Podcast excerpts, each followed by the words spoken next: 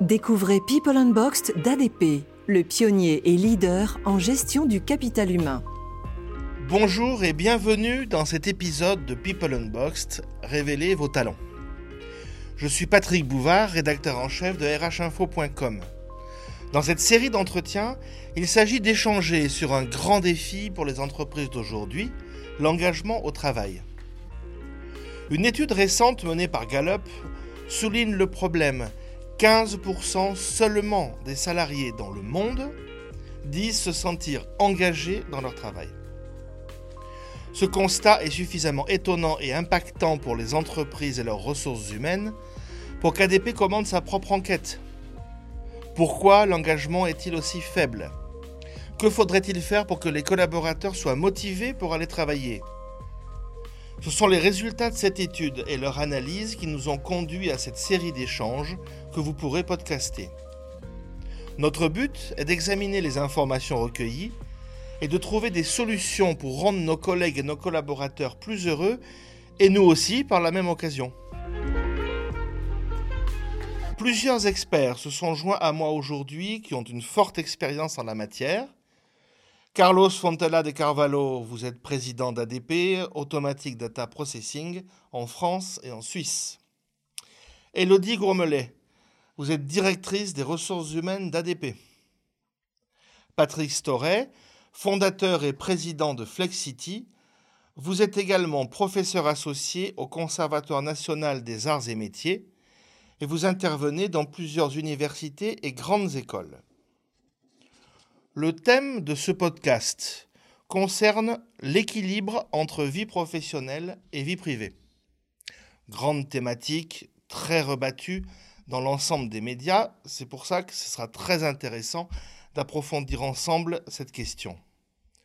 Peu importe le travail que nous faisons, il est souvent difficile de trouver un équilibre entre les exigences de notre travail et nos priorités de notre vie privée hors du bureau.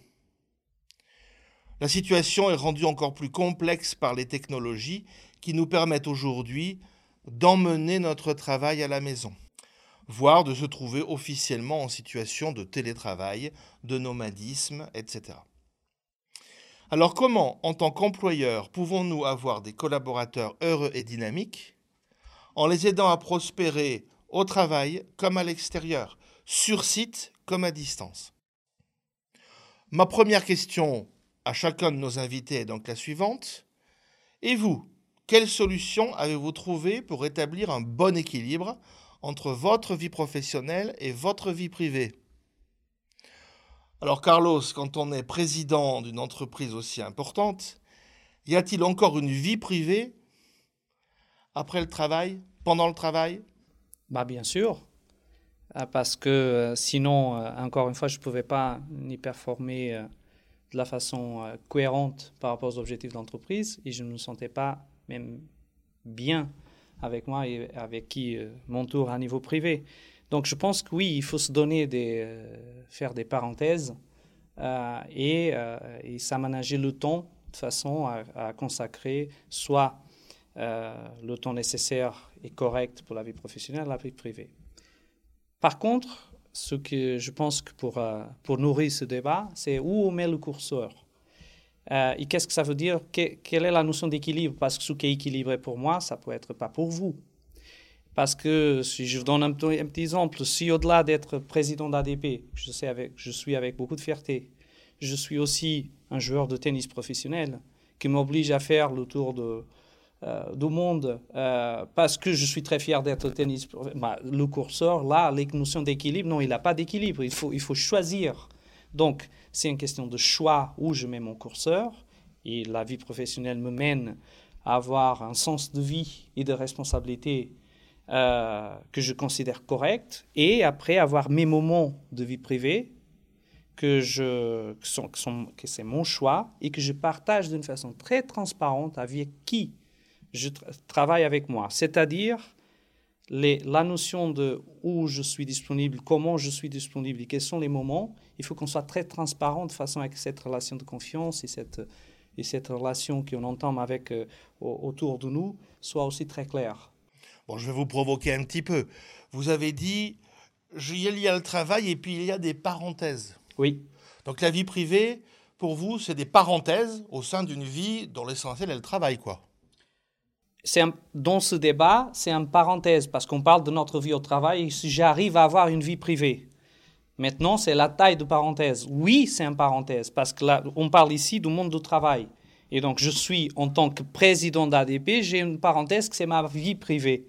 Et pas, c'est pas Carlos qui a une parenthèse qui est, qui président. Mais le parenthèse, je veux dire, c'est essentiel pour, pour être euh, le président d'ADP.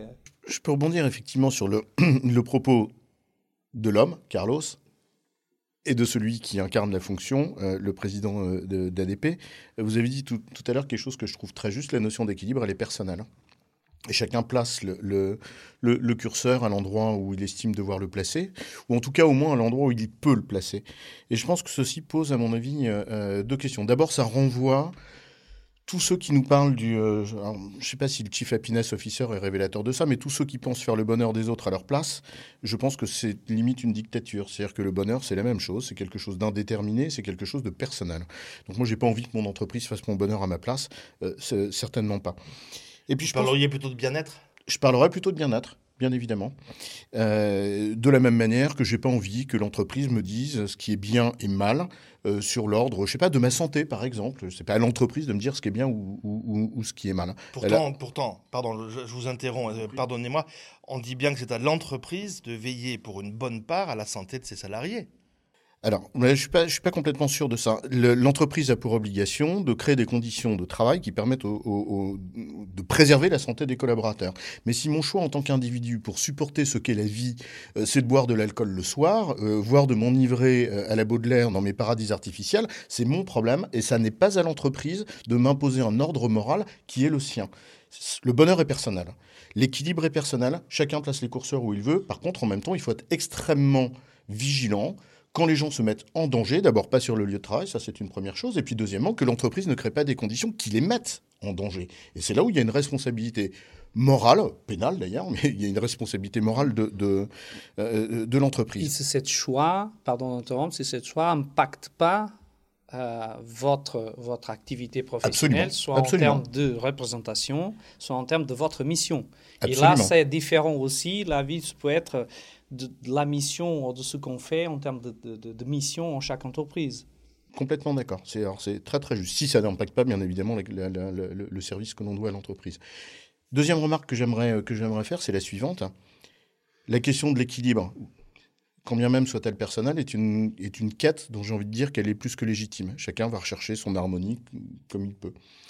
Mais alors, je, ne suis, je suis absolument convaincu, et c'est un avis strictement personnel, qu'il est assez rare que la question de l'équilibre passe par la frontière. Établir une frontière entre ce que l'on est et ce que l'on fait, je pense que c'est le meilleur moyen de se mettre dans une situation de souffrance. Je pense qu'au contraire, il faut essayer d'agir en harmonie avec ce que l'on est. Et, c'est, enfin, je dirais même, Enfin, établir une frontière, c'est à peu près la même chose que de penser qu'on va régler le problème de l'immigration avec un mur. Euh, sur, sur, oui, l'outil facilite les porosités entre la vie privée et la vie professionnelle, mais c'est pas l'outil qui est la cause de tout ça, c'est les comportements des gens, c'est ce que l'on en fait. Je suis pas obligé d'accepter de lire mes mails pendant le week-end, même si je les reçois le week-end. Personne ne m'oblige à le faire. Je ne suis pas obligé de bosser le week-end si mon patron le vendredi soir m'a demandé de travailler. Et il n'y a pas de technologie là-dedans. Donc c'est bien la responsabilité individuelle. Et là, chacun place le curseur où il a envie de. Et c'est pour ça que je suis assez contre l'obligation de déconnexion.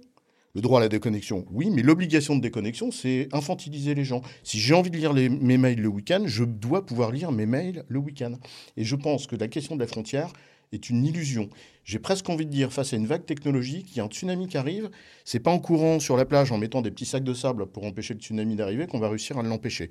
C'est soit en apprenant à nager ou en montant dans la montagne. C'est pas la même chose. Donc c'est une question d'éducation. Oui, je, partage euh, votre avis à tous les deux, euh, Carlos et Patrick. Je pense que ce qui est intéressant et les, mots forts que vous avez utilisés, c'est que euh, l'équilibre vie professionnelle, vie privée, c'est une question personnelle. Ça, c'est vraiment important. C'est une responsabilité individuelle, même si l'entreprise a sa propre responsabilité, c'est-à-dire euh, faire tout mettre tout en œuvre pour euh, que chacun puisse exercer son droit à la déconnexion. Mais comme vous l'avez dit, euh, Patrick, si vous avez envie, vous, de vous connecter le week-end, libre à vous de le faire, vous connaissez les conséquences et à vous d'y faire attention. Je rajouterai un point supplémentaire. Pour moi, la question de l'équilibre, souvent on la confond avec euh, la question de la quantité. En fait, l'équilibre vie professionnelle, vie privée, c'est pas une question de quantité, c'est une question de qualité. Euh, quand on est pardon de prendre cet exemple, quand on est mère de famille, souvent on est tiraillé entre euh, ses enfants, son travail, son mari, etc. Euh, le plus important, c'est d'être ici, là et maintenant. C'est-à-dire, je fais quelque chose, je suis au travail, je suis en complètement concentrée sur ce que je suis en train de faire. Je suis avec mes enfants en train de lire l'histoire du soir. Je suis concentrée sur ce que je suis en train de faire. Et donc, enfin, je pense que c'est important de distinguer cette histoire quantité-qualité. Oui, alors là aussi, retrouvons quelques chiffres de l'étude qui vont éclairer notre, notre débat. Pour 75% des personnes interrogées, eh bien, euh, l'équilibre entre vie privée et vie professionnelle passe par une séparation stricte entre les deux. Euh, pour les autres, euh, notamment pour des générations montantes, il s'agit d'une perméabilité poussée presque à l'extrême entre les deux sphères. C'est-à-dire que je travaille chez moi le soir et je consulte Facebook pendant mes heures de travail dans la journée. Alors, que ça dépende de chacun et de la responsabilité de chacun, je vous entends très bien, messieurs, dames. Simplement, lorsque vous avez un collectif de travail et une équipe, et que vous avez des gens pour lesquels cet équilibre il est à géométrie très variable. Comment faites-vous pour essayer d'harmoniser un petit peu les besoins et les nécessités de chacun? Si on avait affaire qu'à des individus qui a trouvé leur propre équilibre en fonction d'eux-mêmes, bah, on pourrait comprendre que ça se passe bien. Mais quand on a une équipe, comment on fait? Vous posez là la question du rapport entre la norme et la vie, en fait. La vie dans toute sa diversité avec des personnes qui sont différentes, qui ont des besoins différents, qui ont des appréciations, des ressentis, des attentes différentes, et puis la nécessité d'avoir un cadre établi, parce qu'on vit effectivement dans une collectivité, il faut des règles dans une entreprise. Et quand la règle va s'imposer de façon uniforme, unilatérale et de façon euh, totalement standardisée, elle se heurte à un moment à la réalité de la vie. Alors qu'est-ce qu'on doit essayer de privilégier? Là, moi, je pense que la difficulté, elle est toujours dans la frontière. Là, pour le coup, c'est une question de frontière, mais ce que disait Michaud, la vie, elle est dans les plis. C'est-à-dire dans ces zones grises où on ne sait pas exactement euh, comment c'est, où c'est laissé finalement à la libre appréciation des personnes. Alors, un manager qui va imposer de façon autoritaire un mode de fonctionnement, bah, ça s'appelle une dictature, qu'elle soit de celle de la liberté ou qu'elle soit celle de la norme qui s'impose à tout le monde. À partir du moment où on fait un choix qui est collectif et on dit c'est comme ça pour tout le monde et je veux pas avoir une tête qui, qui dépasse, c'est le meilleur moyen de faire en sorte que ça ne satisfasse personne.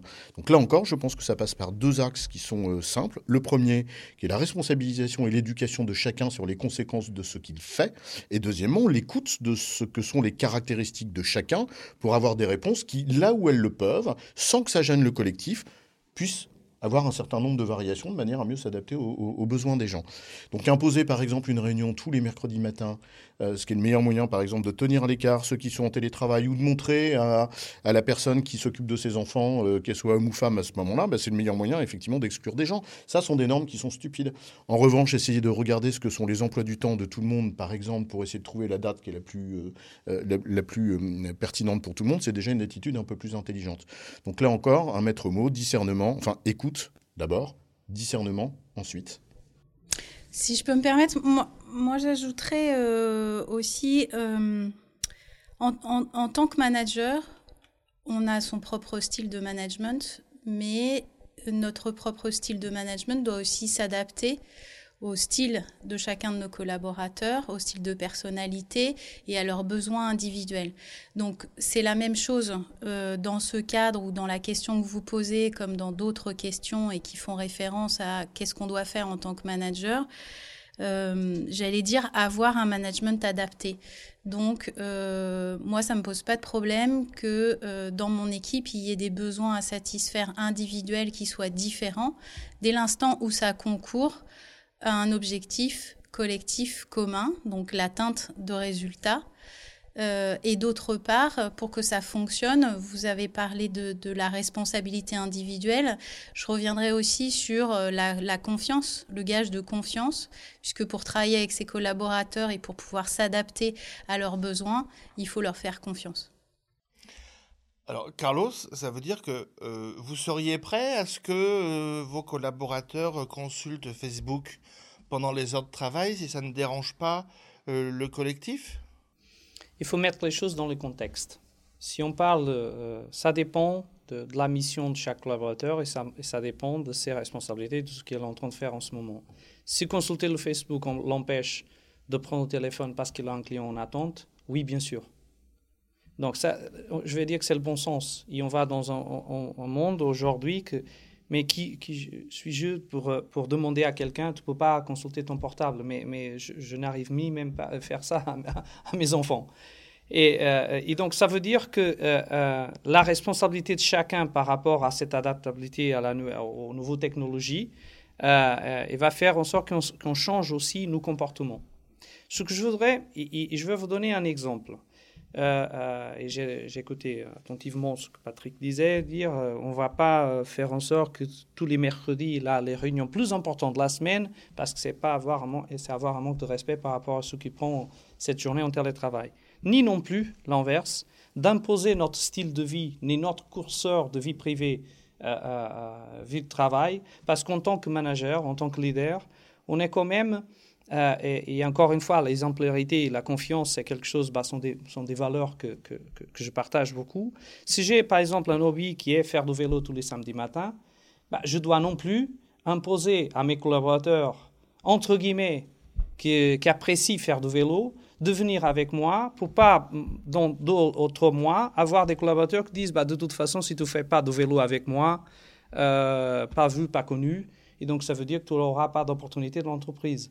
Donc il faut faire, il faut faire beaucoup d'attention. Et comme disait euh, Elodie, il faut s'adapter au caractère et à, la vie de chacun. Pour quelques-uns, ça peut être super intéressant et productif que tout le lundi matin, je le demande, bon alors, ton tournoi de tennis s'était bien passé, y compris j'aménage son temps de façon à vendredi après-midi, une fois par mois, pas de souci, il va à son tournoi. Pour des autres, pas du tout le demander qu'est-ce qui s'est passé, c'est son droit. Et donc, ce que je dois dire, peut-être le lundi matin, c'est tu as bien travaillé la semaine dernière, et, pour ça aussi, je vais te proposer un nouveau projet.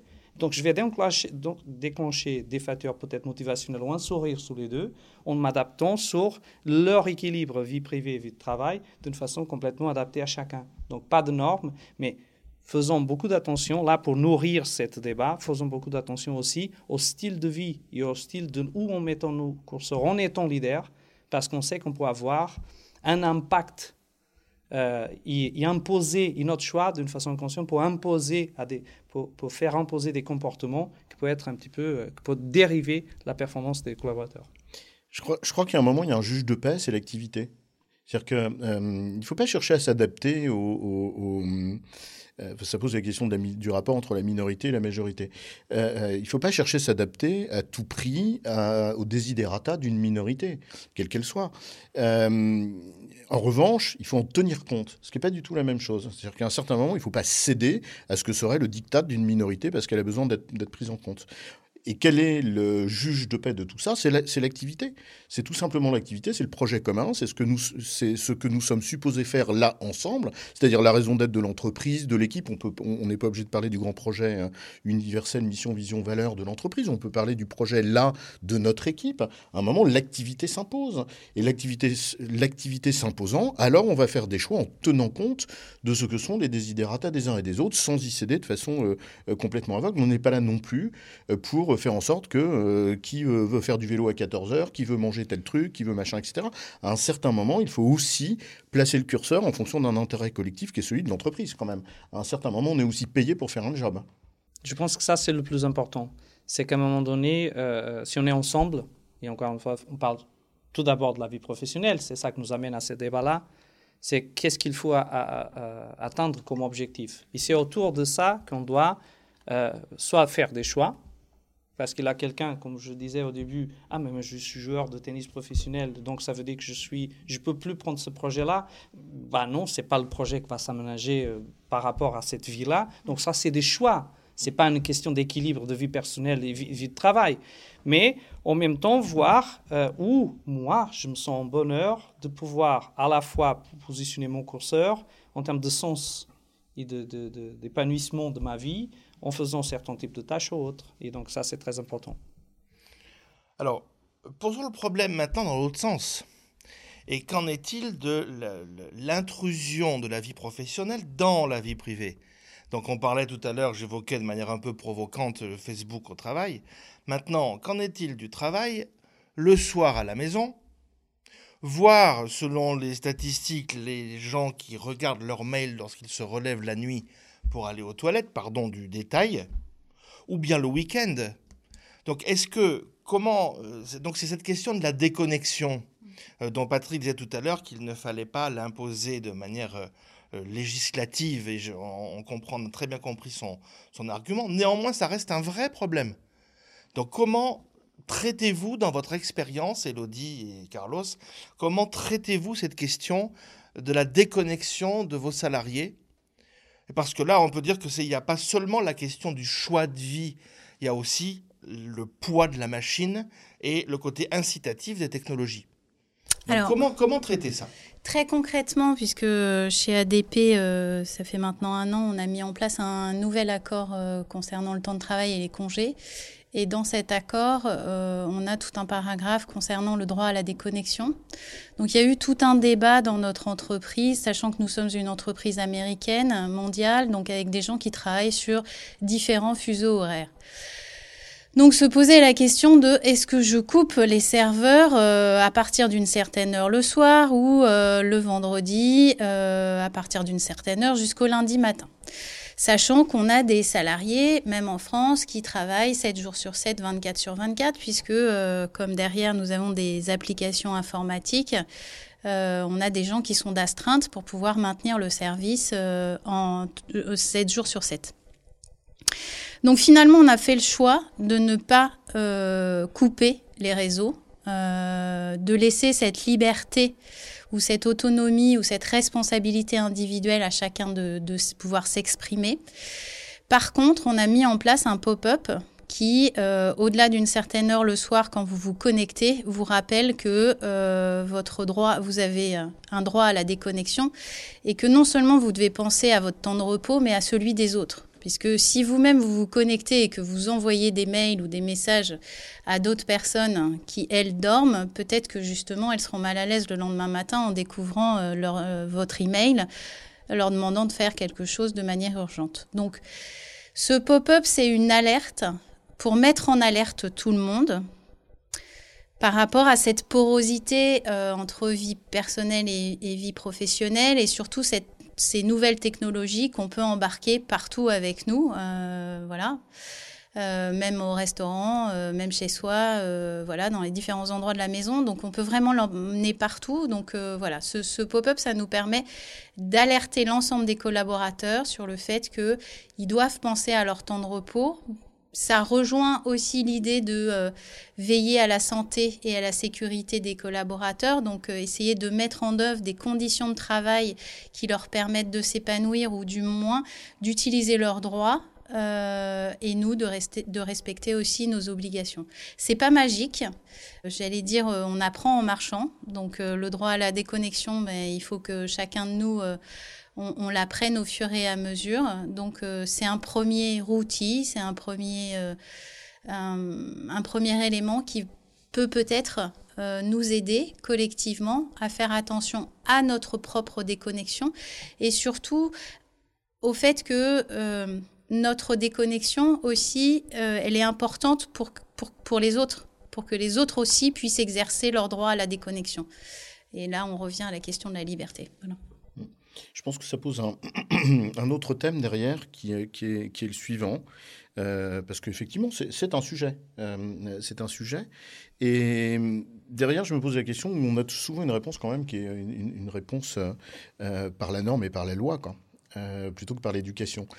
Euh, et je trouve que là, c'est donner aussi une responsabilité à l'entreprise qui. Euh, enfin, moi, je m'interroge. Alors, il faut répondre à un certain nombre de questions et, l'entreprise expérimente de ce point de vue-là parce qu'elle pas de.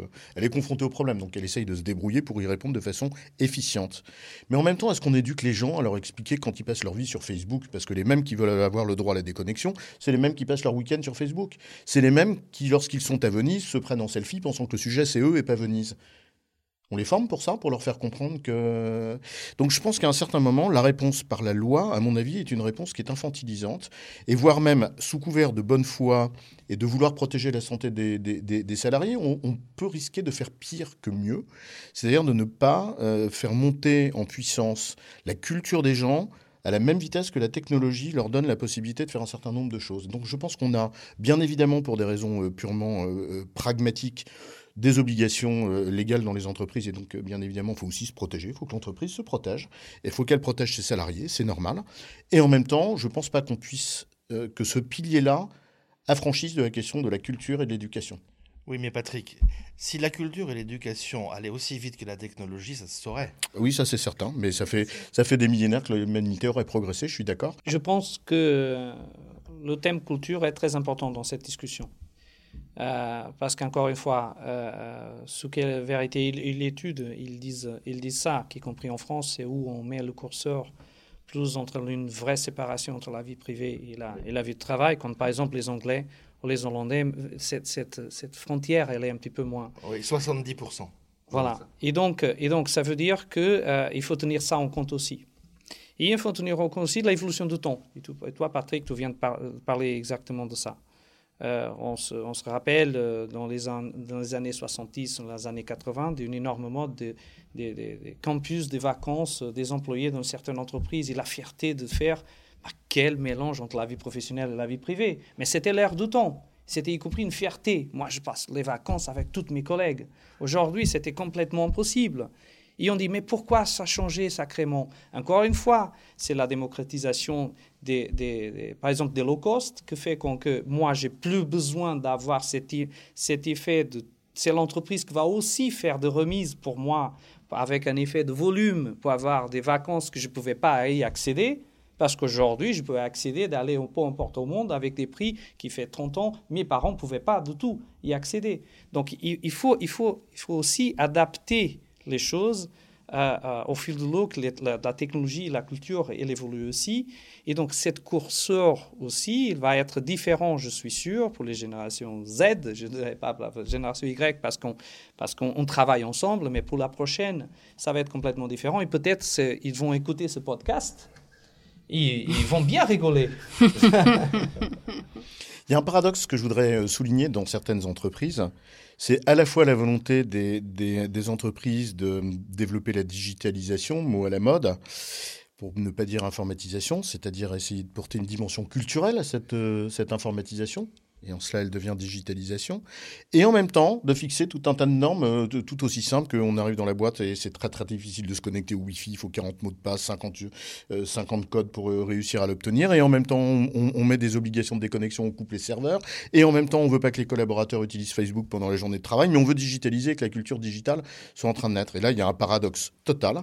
Soit on est dans une logique où on fait confiance aux gens et on leur donne les moyens de pouvoir s'éduquer, de pouvoir avoir conscience des conséquences de leurs actes et on les considère comme des adultes, et auquel cas qu'on traite ses mails perso et qu'on aille sur Facebook dans la journée de travail et qu'on bosse le soir ou le week-end, chacun fait comme il le souhaite.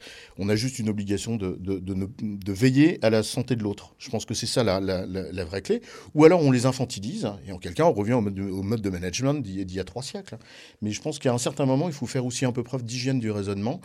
Or là, des obligations de compliance, à un certain moment, conduisent directement à ce qu'on aille euh, faire exactement l'opposé de ce qu'on aimerait faire euh, euh, dans le discours. Et ça, ça fait d'autres dégâts ça, crée des, situations dans lesquelles les gens ne croient plus ce qu'on leur dit, et ça crée d'autres points, de, d'autres types de dérives. Voilà, exactement.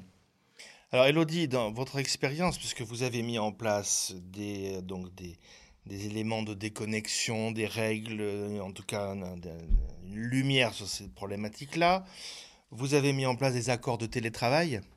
Est-ce que tout ceci vous semble et dans quelle mesure converger vers une diminution de ce qu'on appelle le télétravail gris? Hein, c'est-à-dire des gens qui finalement travaillent en dehors de leurs heures de travail sans forcément le vouloir, parce que c'est dans les mœurs, parce que c'est parce qu'ils peuvent pas faire autrement, parce que aussi bon, certes les gens sont éducables, mais il y a aussi un moment donné où les gens subissent une situation. Hein, on peut pas toujours leur dire tu subis, mais mon grand, éduque-toi et tout ira bien. Hein, donc, euh, est-ce que vous constatez quand même une évolution grâce à tous ces moyens et ces outils? Ces moyens et ces outils, ça peut être une aide. On n'est pas derrière euh, chaque salarié et c'est pas du tout ma volonté ni la, volonté de la direction de, de, passer dans un mode de contrôle ou enfin voilà, je pense qu'on tomberait dans les biais que, vient d'évoquer euh, Patrick. De toute façon, et, là je, je, peux renforcer ce qu'Elodie vient de dire, c'est par exemple avec l'exemplarité que je peux, je, peux donner, je peux donner à, le, on va dire le, la dynamique c'est que, encore une fois, je pense que le manager, euh, sans le vouloir, quelquefois, il donne, il donne le temps. Et si moi, en tant d'exemplarité, j'envoie à personne, j'évite d'envoyer un email hors horaire de travail, j'évite de demander, bien sûr, des, des, réponses hors cette même horaire de travail, cette exemplarité va contribuer à donner un cadre. Et cette cadre, de toute façon, elle doit être présent euh, euh, et, tant mieux avec la exemplarité de ce qui est euh, la vie de management pour que le collaborateur sache ce qu'il peut et ce qu'il ne peut pas faire. Je trouve que c'est une réponse tout à fait concrète à la question que vous posiez en disant c'est un peu facile de dire éduquez-vous et tout ira bien, évidemment. Euh, évidemment. Mais éduquez-vous, ça ne veut pas dire éduquer simplement le collaborateur, ça veut dire éduquer l'intégralité de, de, la chaîne hiérarchique, j'aime pas trop le mot, mais ça veut dire éduquer le manager, mais ça veut dire éduquer les dirigeants aussi. Et en fait, au fond, il y a la question de l'asservissement et du pouvoir qui est derrière. Et là, qu'il y ait de la technologie ou qu'il n'y ait pas de technologie, ça change pas grand-chose de ce point de vue-là. Et quand on commence à exercer un pouvoir qui est abusif, qu'on nous en donne les moyens en facilitant les choses au travers de la technologie, mais ou sans technologie, c'est la même chose. C'est le comportement de la personne qui est en cause. Et là, et, je, suis, très content d'entendre les propos de Carlos de ce point de vue-là, la question fondamentale, c'est la question de l'exemplarité. Et l'exemplarité, elle commence en haut. Donc merci euh, pour ces échanges. Alors, euh, une dernière question avant de terminer ce, ce podcast. C'est que si vous aviez, j'aimerais connaître, voilà, pour vous, très personnellement, les pratiques, là où les pratiques que vous mettez en œuvre pour permettre à vos collaborateurs de trouver un meilleur équilibre entre vie privée et vie professionnelle bah, Tout d'abord, euh, empathie et, avoir cette, cette, notion de comprendre euh, où, sont, où sont les limites et où, sont, où est le cadre qui, est plus, qui donne plus de confort à le collaborateur qui travaille avec moi. Et après, d'une façon très claire, euh, et être très transparent par rapport à ce que je qu'on met nos propres limites avec l'exemplarité euh, pour pouvoir donner un cadre clair, transparent et qui respecte euh, l'autre. Je renforcerai euh, ce que vient de dire Carlos en disant qu'en fait, le plus important, c'est de se mettre d'accord sur l'objectif collectif à atteindre. Et comme a pu le dire tout à l'heure Patrick, peu importe si c'est l'objectif de l'entreprise, de l'équipe, mais prenons l'objectif mmh, mmh, de mmh. l'équipe. L'objectif de l'équipe, c'est cet objectif sur lequel on travaille tous ensemble et, qu'on doit atteindre ensemble. Après, la question de l'équilibre vie professionnelle, vie privée, pour moi, en tant que manager, c'est de pouvoir m'adapter aux besoins individuels de chacun de mes collaborateurs. Et donc là, ça renvoie à l'image, euh, enfin, aux idées partagées par Carlos sur euh, l'écoute et l'empathie. Euh, si je savais euh, si je devais donner un conseil à quelqu'un pour euh, essayer de, euh, de l'aider à trouver une forme d'équilibre entre sa vie personnelle et, sa vie professionnelle, ce serait d'essayer d'être le plus possible ce qu'il est, c'est-à-dire de ne pas endosser un costume qui n'est pas le sien quand on travaille. Alors ça, en même temps, c'est facile à dire, c'est un petit peu plus difficile à, faire, mais je crois qu'il n'y a rien de pire que lorsqu'il y a une dissonance entre ce que l'on est et ce que l'on fait. C'est quelque chose qui, qui, qui, qui, déchire. Après, collectivement, je pense qu'il y a une dimension qui me semble fondamentale, qui, qui s'appelle le respect de l'autre. Et ça, le respect de l'autre, ça passe par une, une attention particulière à ce que sont les gens, et ça, ça signifie prendre du temps je pense que si on pouvait prendre le temps de prêter un peu plus attention aux autres, les choses iraient beaucoup mieux. Eh bien, ce sera le mot de la fin. Merci à tous, ce fut un débat utile, révélateur. C'est tout pour cet épisode. Mais si vous voulez explorer d'autres aspects du projet People Unboxed d'ADP, révéler vos talents, rendez-vous sur fr.adp.com.